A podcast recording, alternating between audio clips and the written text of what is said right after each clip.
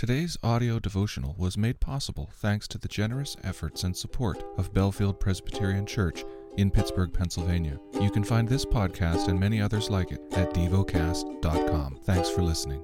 The lesson is from the book of Daniel. Daniel chapter 5 The handwriting on the wall. King Belshazzar made a great feast for thousands of his lords and drank wine in front of the thousands. Belshazzar, when he tasted the wine, commanded that the vessels of gold and silver that Nebuchadnezzar his father had taken out of the temple of Jerusalem be brought, that the king and his lords, his wives, and his concubines might drink from them. Then they brought in the golden vessels that had been taken out of the temple, the house of God in Jerusalem and the king and his lords, his wives, and concubines drank from them.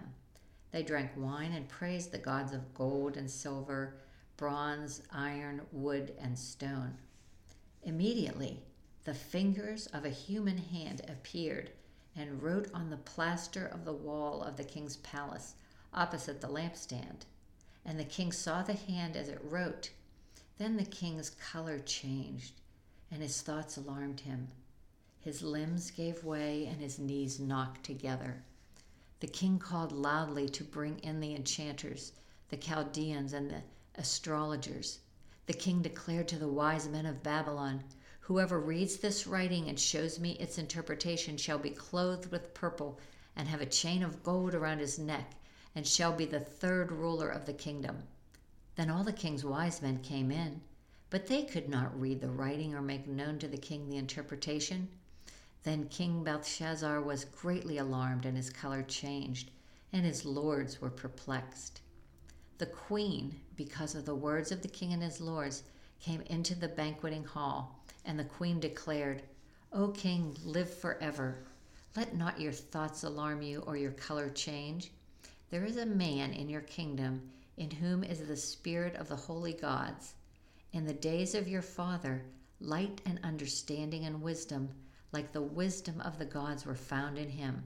And King Nebuchadnezzar, your father, your father the king, made him chief of the magicians, enchanters, Chaldeans, and astrologers, because an excellent spirit, knowledge, and understanding to interpret dreams, explain riddles, and solve problems were found in him, Daniel, whom the king named Belteshazzar. Now let Daniel be called, and he will show the interpretation. Daniel interprets the handwriting. Then Daniel was brought in before the king. The king answered and said to Daniel, You are that Daniel, one of the exiles of Judah, whom the king, my father, brought from Judah. I have heard of you, that the Spirit of the gods is in you, and that light and understanding and excellent wisdom are found in you. Now the wise men, the enchanters, have brought in before me to read this writing to make known to me its interpretation, but they could not show the interpretation of the matter. But I have heard that you can give interpretations and solve problems. Now, if you can read the writing and make known to me its interpretation, you shall be clothed with purple and have a chain of gold around your neck, and shall be the third ruler of the kingdom. Then Daniel answered and said before the king, Let your gifts be for yourself and give your rewards to another. Nevertheless, I will read the writing to the king and make known to him the interpretation. O king, the Most High God gave Nebuchadnezzar your father kingship and greatness and glory and majesty. And because of the greatness that he gave him, all peoples, nations, and languages trembled and feared before him. Whom he would, he killed and whom he would, he kept alive. Whom he would, he raised up, and whom he would, be humbled. But when his heart was lifted up, and his spirit was hardened, so that he dealt proudly, he was brought down from his kingly throne, and his glory was taken from him. He was driven from among the children of mankind, and his mind was made like that of a beast, and his dwelling was with the wild donkeys.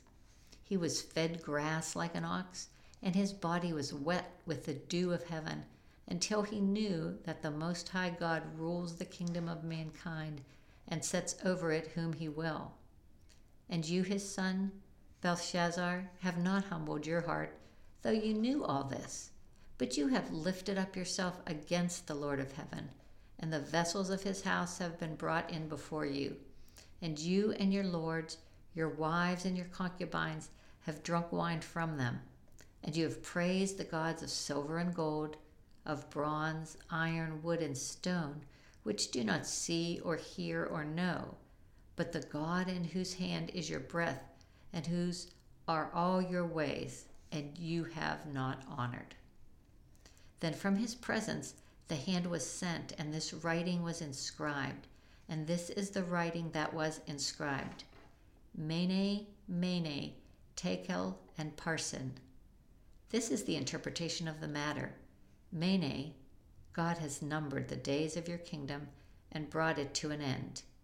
Tekel, you have been weighed in the balances and found wanting. Peres, your kingdom is divided and given to the Medes and Persians. Then Belshazzar gave the command, and Daniel was clothed with purple. A chain of gold was put around his neck, and a proclamation was made about him that he should be the third ruler of the kingdom. That very night, Belshazzar the Chaldean king was killed, and Darius the Mede received the kingdom, being about 62 years old. Meditate and dwell on what you're paying attention to in God's Word.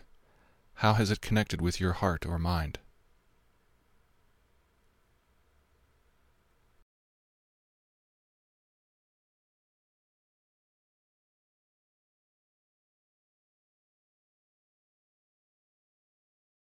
Pray to God freely about what has moved you today.